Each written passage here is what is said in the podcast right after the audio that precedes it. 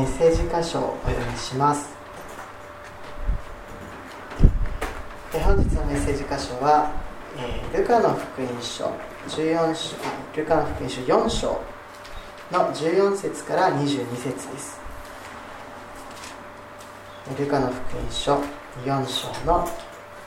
14節からお読みします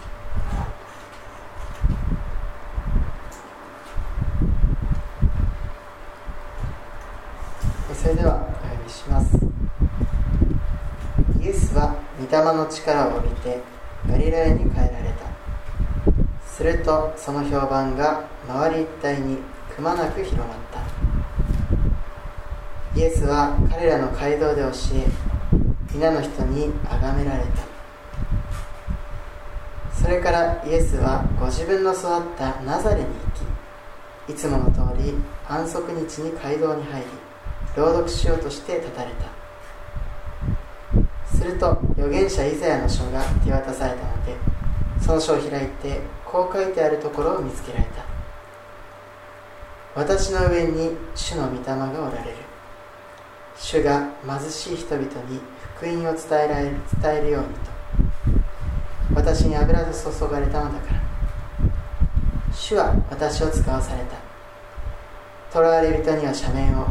盲人には目の開かれることを告げるために。虐げられている人々を自由にし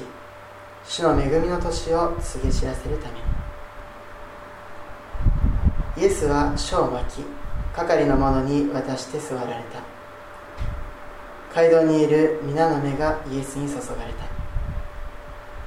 イエスは人々にこう言って話し始められた。今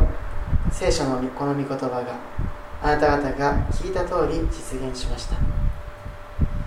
皆イエスを褒めその口から出る出てくる恵みの言葉に驚いた。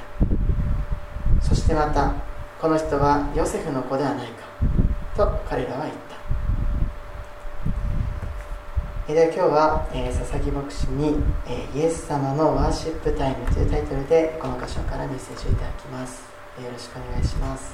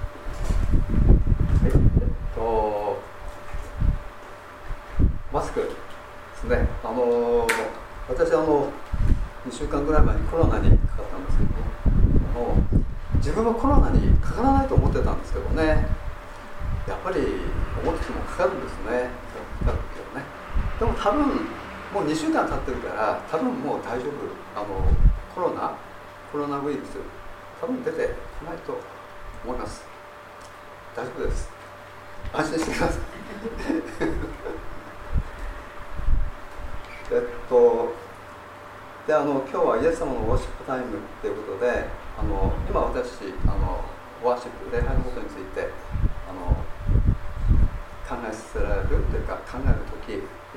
していきますね。でまあ私もあの何でもかんでも分かるわけじゃないんですけども、まあ、聖書を読んで、えー、まあなんでしょうね。分かる分かることというかその段階で、えー、分かることというか導かれたことというか、まあ、そういったことをシェアしていきたいなとも思うんですけどもまああのーですよねあのー、まあいくつかの今日はあの今日のあのお話の中でそのワーシップについてまた別の時にはまた別の視点からあのまたワーシップというのをこう見てみたいなというふうに思ってます。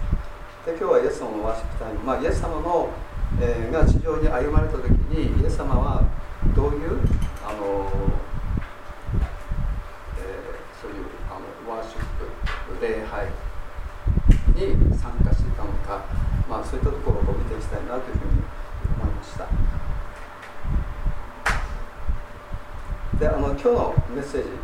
タイトルですね。イエス様のワーシップタイムということで、まあ、日本もっと日本語にするとイエス様の礼拝の時間ということになりますけどもまあイエス様は神なるお方ですから礼拝するじゃなくて礼拝されるお方ですよね。礼拝されるお方。礼拝されるべきお方、まあ、しかしながらイエス様というお方は不思議にも神なるお方であるんだけれどもこの地上に人としてお生まれになりました。でそして33年半人と同じこういう体を与えられて、え、人となってお生まれになったわけなんですけども、え、地上を歩まれたんですけどもまあ、あの私たちは神様の作られたあ被造物、えー、被造物です、えー、ただの人間ですけれどもイエス様は神様神様ですであるけれども人でもありました神様であり人でありました天と地の創造者全ての生けるものを作られた神様であり神様が神なるお方でありながら完全な人でもあったですね。でそのようなイエス様はこの地上で行われるその公のその礼拝の場にどのように臨まれたのかというのを見ていきたいなというふうに思います。少しの時間なんですけども、まあ、なんで30分ぐらいですけども、え、一緒に見ていきたいなというふうに思います。で今日読んでいただいたところで、えーまあ、イエス様は荒野で40日間悪魔の、えー、試みを受けた後後のことをこう読んでいただきました。あとまずガリラヤの地にあるですね、えー、街道シナゴーグって言ってますよねでそこで教え始めたんですね。そしてその恵みの言葉に人々は驚きました。そしてイエス様を、えー、先ほどがあの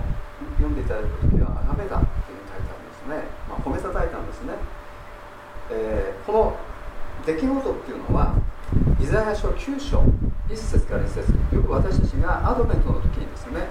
えー、読む箇所ありますけどもアドベントの時ですね、えー、イザヤ書の9章の1節から2節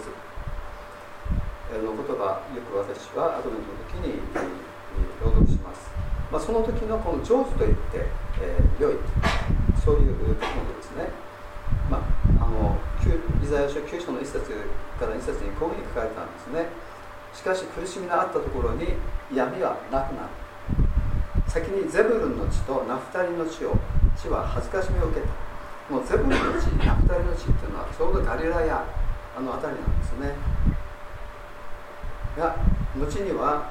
海沿いの道ヨルダンの川川向こう違法の民のガリラヤは栄誉を受けイエス様は40日間のその悪魔の試みの後ガリラヤを中心に、えー、福音を述べ伝えそして、えー、癒しをなしまた悪霊をいたし神様の御業をですね、えー、出していたんですね、まあ、そこが本拠地と言っても、えー、いいでしょうね。でそれからそれからガリラヤでもあの高地の方、山の方というかそちらの方にナザレがありましたけれども自分が育ったナザレの方に、え行ったようです。でいつもしている通りにとあるのでこれが初めてっていうわけじゃなくてイエス様は安息日に街道に入って、えー、朗読したこと以前にもあったんでしょうね。朗読しようとして立ち上がりました。するとこの時イザヤ書、ねえーまあ、この時は本じゃなくて私たちが持ってるような本ではなくて巻物ね。えー、なんかすごいでかい巻物ですね、えー、巻物がですね手渡されました。そして、えー、こう書いてある箇所に目を留められたというふうにあります。それはイザヤ61章の1節からの言葉。ね、えー、主の霊が私の上にある。貧しい人に良い知らせを伝えるため。主は私を油注ぎ私を使わされた。囚われ人には解放を。目の見えない人には目の開かれることをつけ虐げられている人を自由の身とし主の恵みの年を告げるために。と言ってイエス様は人々に話し始められたんですね、えー、あなた方が耳にした通り今日この聖書の言葉が実現しました。人々はイエス様の口から出てくるその言葉に驚いてですねそしてですね褒めたたいたんですねけれどもある人々はそうではありませんでした。ある人々はこの人はただのヨセフの子ではないか。と言ってですねえー、何とバカなことを言ってるのかといったふうだったと思うんですね、まあ、イエス様はこの時30歳ぐらいでした、えー、この年までイエス様は大工のヨセフの子として家業を営んできたんですね。でそんなイエス様ですが安息日は街道で聖書を朗読したり時にはその聖書を、えー、解説するまたは奨励する、まあ、そういったこともしていたんだしていたのかもしれません。ですが自分が神によって油注がれそして神によって神によって使わされたものだと突然言い始めたとしたらこの人はただの大工ヨセフの子ではないかという反応があっても不思議ではないですね。えまあ、こういうこと出来事があったんですね、えー、でここでですねイエス様の時代礼拝がどのように捧げられていたのか、えー、ちょっと、えー、見てみたいなと思うんですけど今日の聖書箇所からも分かるようにイエス様は安息日、まあ、ユダヤ人のユダヤ教の安息日は金曜日の、えー、日没から土曜日の日没の間ですね。安息日にのいつかですね街道に入って聖書を朗読されたんですね。そして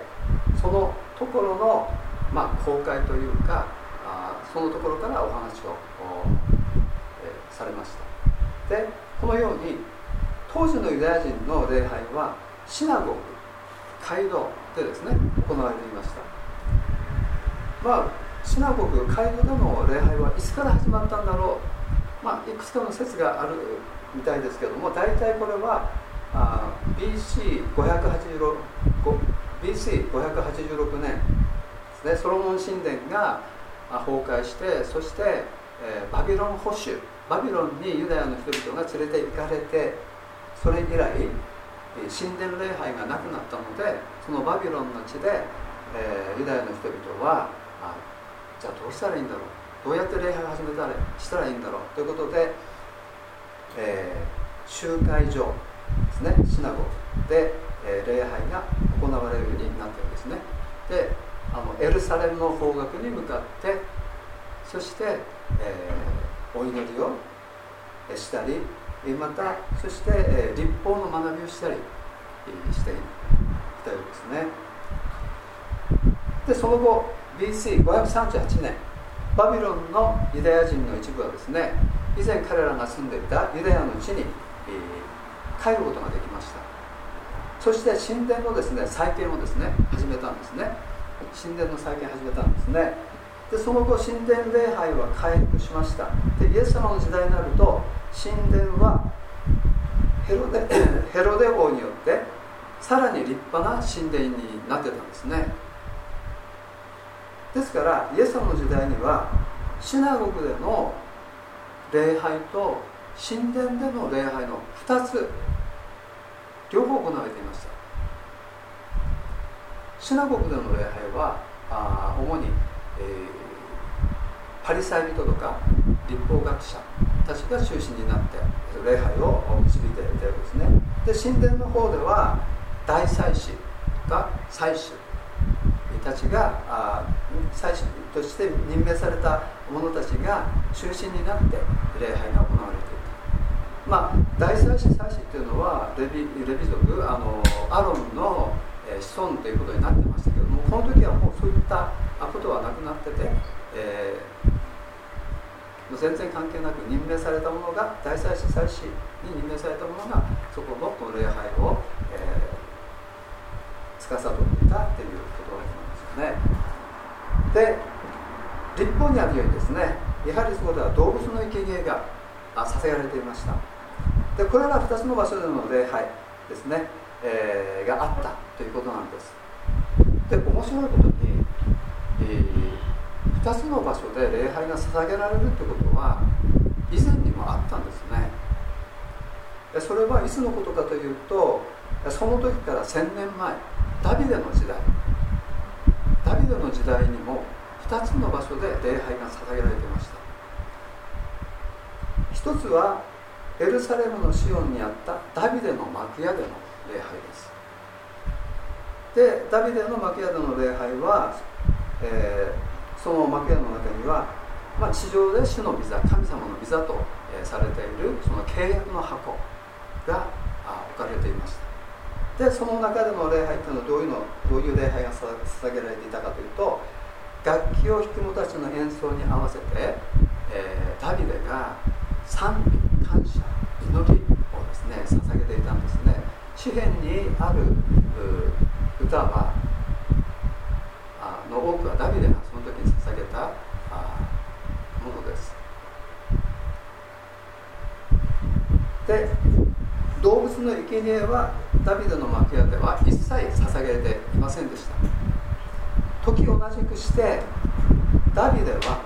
ギベオンギブオンギブオン山というところでも、えー、礼拝をですね捧げさせていたんですね。そこにはどんな幕屋があったかというとモーセの幕屋が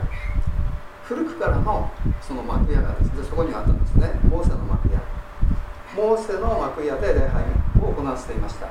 でモーセの幕屋っていうのは大庭聖女聖女の3つからなってましたけども以前はその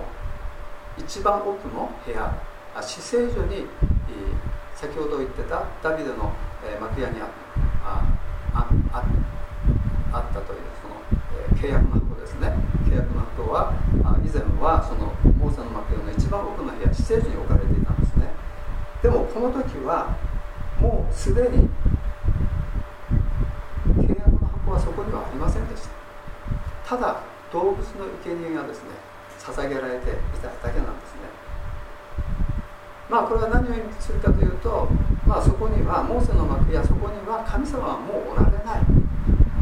神様はダビデの幕屋におられるということを意味しているんだと思います。まあそういうことでえー、2つの場所で、えー、礼拝が捧げられていたっていうのはイエス様がこの地上におられた時だけに限ったことじゃなくて以前ダビデの時代にもそういうことがあったということなんですね。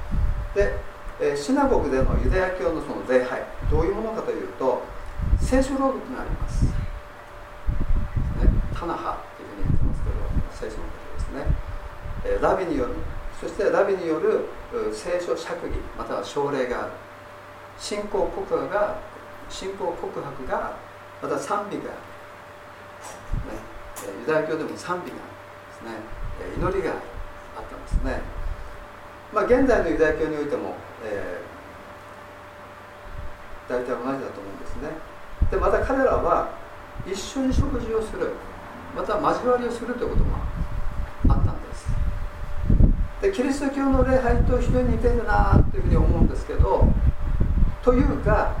キリスト教はもともとユダヤ教の一派ユダヤ教の一派としてなされていたんですね。それも異端的なナザレ派として認識されて、えー、いたようなんですね、えー、イエス様があおられた頃そしてイエス様が十字架にかかって死んで3日目によみがられてそして天に戻られたと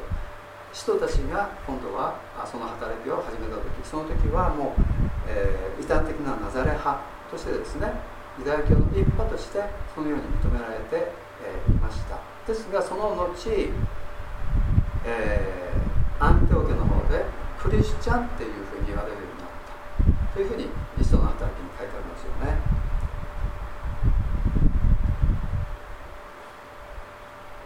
ですからユダヤ教とキリスト教の礼拝には類似点があって当然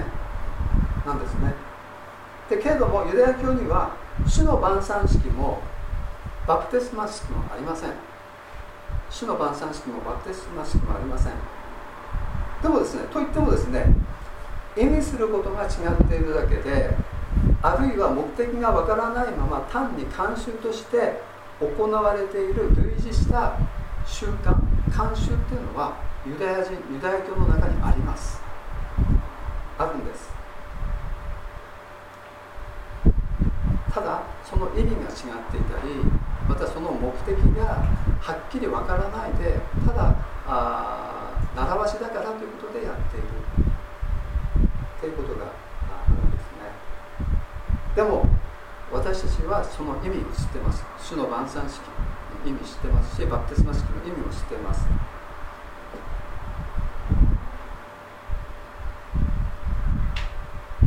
で主の晩餐式はユダヤ教のある慣習としっかりリンクしてますしバプテスマ式も同様です。で旧約聖書の慣習はキリストの真理を比喩的に表している。影のようにその意味をぼんやりと映していると言って、えー、イエス様もそのように言っています。またあヘブル人への手紙にもそのように書いてます。影のようにその意味をぼんやりと映しているでまた別の機会にですねこういったことも学びができたらなというふうに思います。で次ですね。マルコの2章の27節から3章の5節。ここでですねイエス様は大切なことを言ってるんですね。えー、っとこうですねちょっとちょっとお読みしたいと思うんですけども。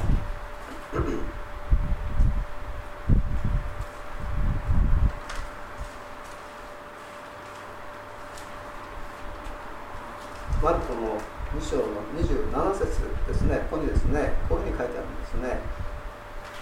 えー、そして言われた。安息日は人のために設けられ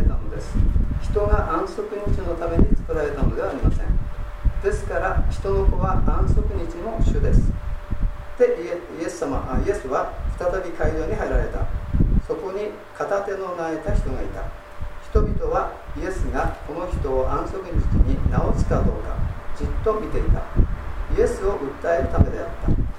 イエスは片手の苗えたその人に言われた。真ん中に立ちなさい。それから彼らに言われた。安息日に立法にかなっているのは善を行うことですか？それとも悪を行うことですか？命を救うことですか？それとも殺すことですか？彼は彼らは黙っていた。あイエスは怒って彼らを見回しその心のかたくなさを嘆き悲しみながらその人に手を伸ばしなさいと言われた。彼が手を伸ばすと手は元通りになったというところなんですね、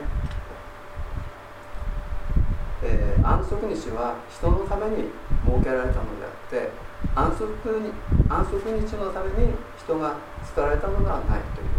ことですね、まあ、ユダヤ人には神様から与えられた聖書があります。でユダヤ人にとって聖書っていうのは旧約聖書のことだけで新約聖書は含まれてません。そして当時彼らにはまだ文書化されていなかった口伝立法っていうのがあったんですね。口伝立法。まあ、2世紀以降にこれは文書化されてタルムード。タルムードとなりましたね。今タルムードというふうに言われています。この口伝立法っていうのはイエス様がなぜ自分たちの言い伝えを保つために神の戒めを破るのですか？というふうにイエス様言ったことがあるの覚えてます？なぜ自分たちの言い伝えを保つために神の戒めを破るのですかと言った時の自分たちの言い伝え先祖たちの言い伝えのことなんです。ねその口伝立法というのはそれは先祖から受け継いだ有力なラビたちによる立法の解釈の言葉なんですね。九伝立法でイエス様が、えー、イエス様が再び街道に入るとそこに片手と苗えた人がいました、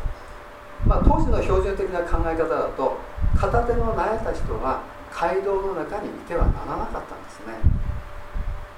そのような人々は礼拝には参加できなかったんです。してはいけなかったんですね。しかしユダヤ人たちはイエス様が立法に違反するのを確かめるためにあえて、えー、片手の苗えた人を街道の中に入れていたんだと思います。でどうしたら立法に違反になるのかというとそれはもしもイエス様が片手の苗えた人を安息日に癒したらそれは立法に違反するというそういう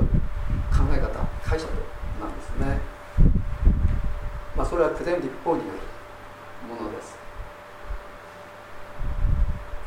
まああの安息日には働いてはいけない。ということをそこまでそこまでやっちゃいけないっていうふうに理解していた。例えばあのイスラエルに行ったら安息日にエレベーターはあの平日だと、えー、ボタンを押して降りたい時にボタンを押すんだけれども安息日は全ての階で止まるようになってるんですね。全ての階で止まるように設定されていますでまたそういうふうになっていない時全ての階で止まるように設定されていない時ユダヤ人の人たちが同じエレベーターに乗ってたら彼らは押さないです。押してくださいというふうに頼みます。人にやらせるんですね。だから働いて働いてはいけないということは徹底してるんですね。徹底してるんです。で、えーまあ、イエス様が言われたように、えー、まさに人のために安息日安息日があるんじゃなくて人が安息日のためにあるようなそんな状態だったんですね。で九伝立法はそのような立法主義的な社会を作り上げていました。でイエス様は片手のないた人に真ん中に立つように言われました。そしてイエス様はユダヤ人たちにこう話されたんですね。安息日に立法にかなっているのは善を行うことですか？それとも悪を行うことですか？命を救うことですか？それとも殺すことですか？でユダヤ人たちは黙ってました。イエス様は怒って彼らを見回しというふうに書いてあります。その心の堅くなさを嘆き悲しみながらその人に手を伸ばしなさいと言って彼が手を伸ばすと手は元通りになりました。その人の苗えた手は癒されたんですね。で安息日は人のためにある。人が安息日のためにあるんじゃないですね。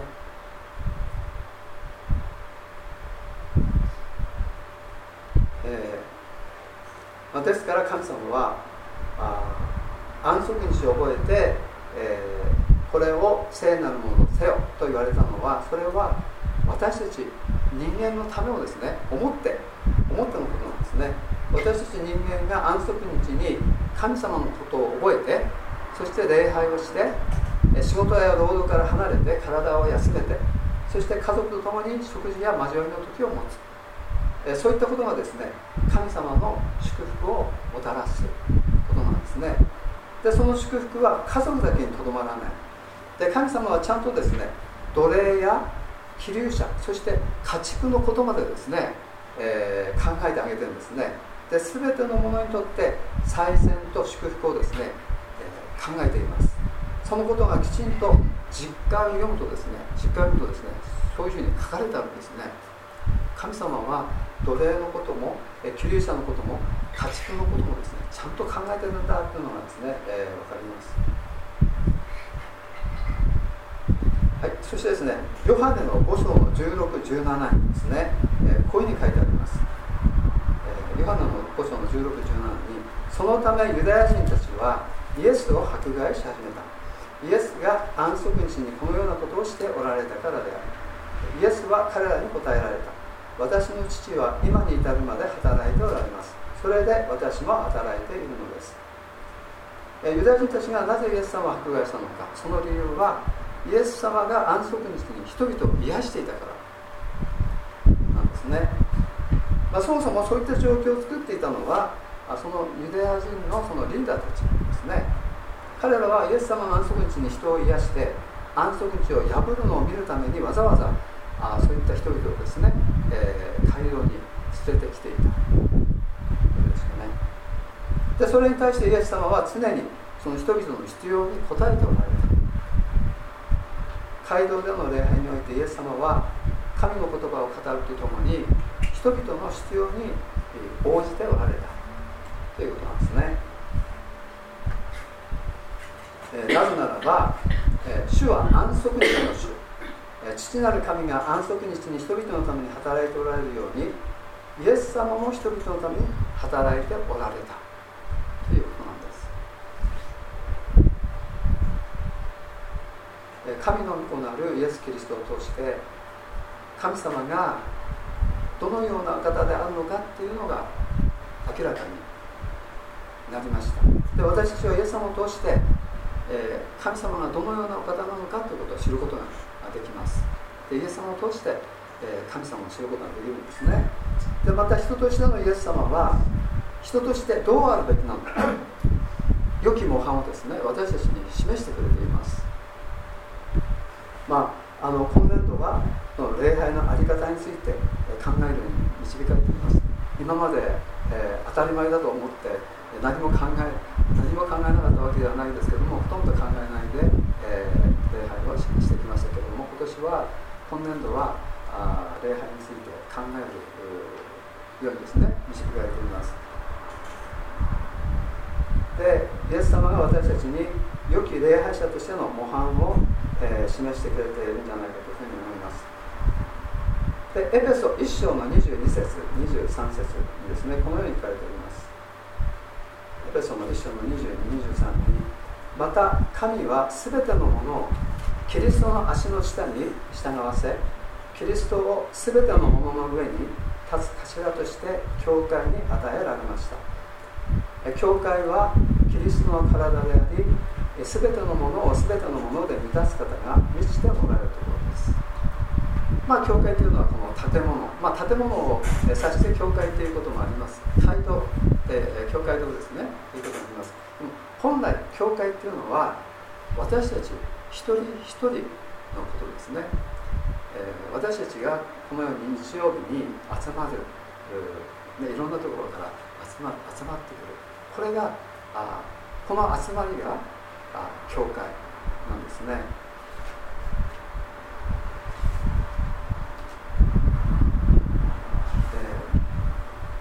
日曜日の礼拝の時こそがあキリストを頭とする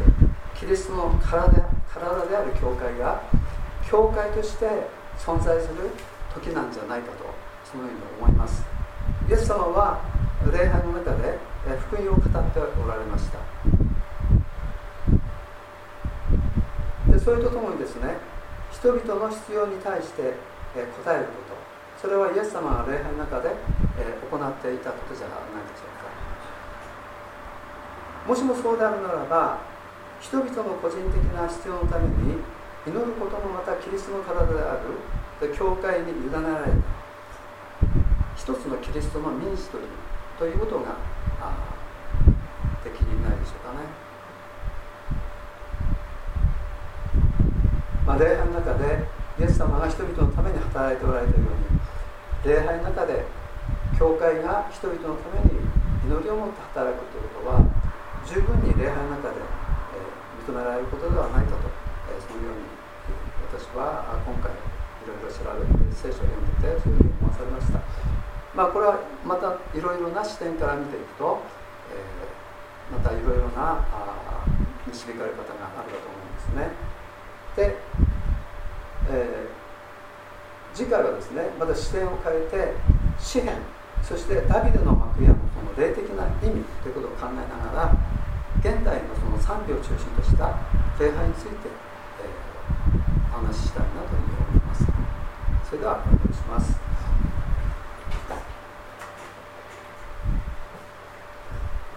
天の父なる神様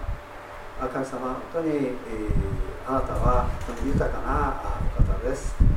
神様また本当に聖書の言葉を通してあなたは導いてくださりまたさらに豊かなところへと私たちを導いてくださり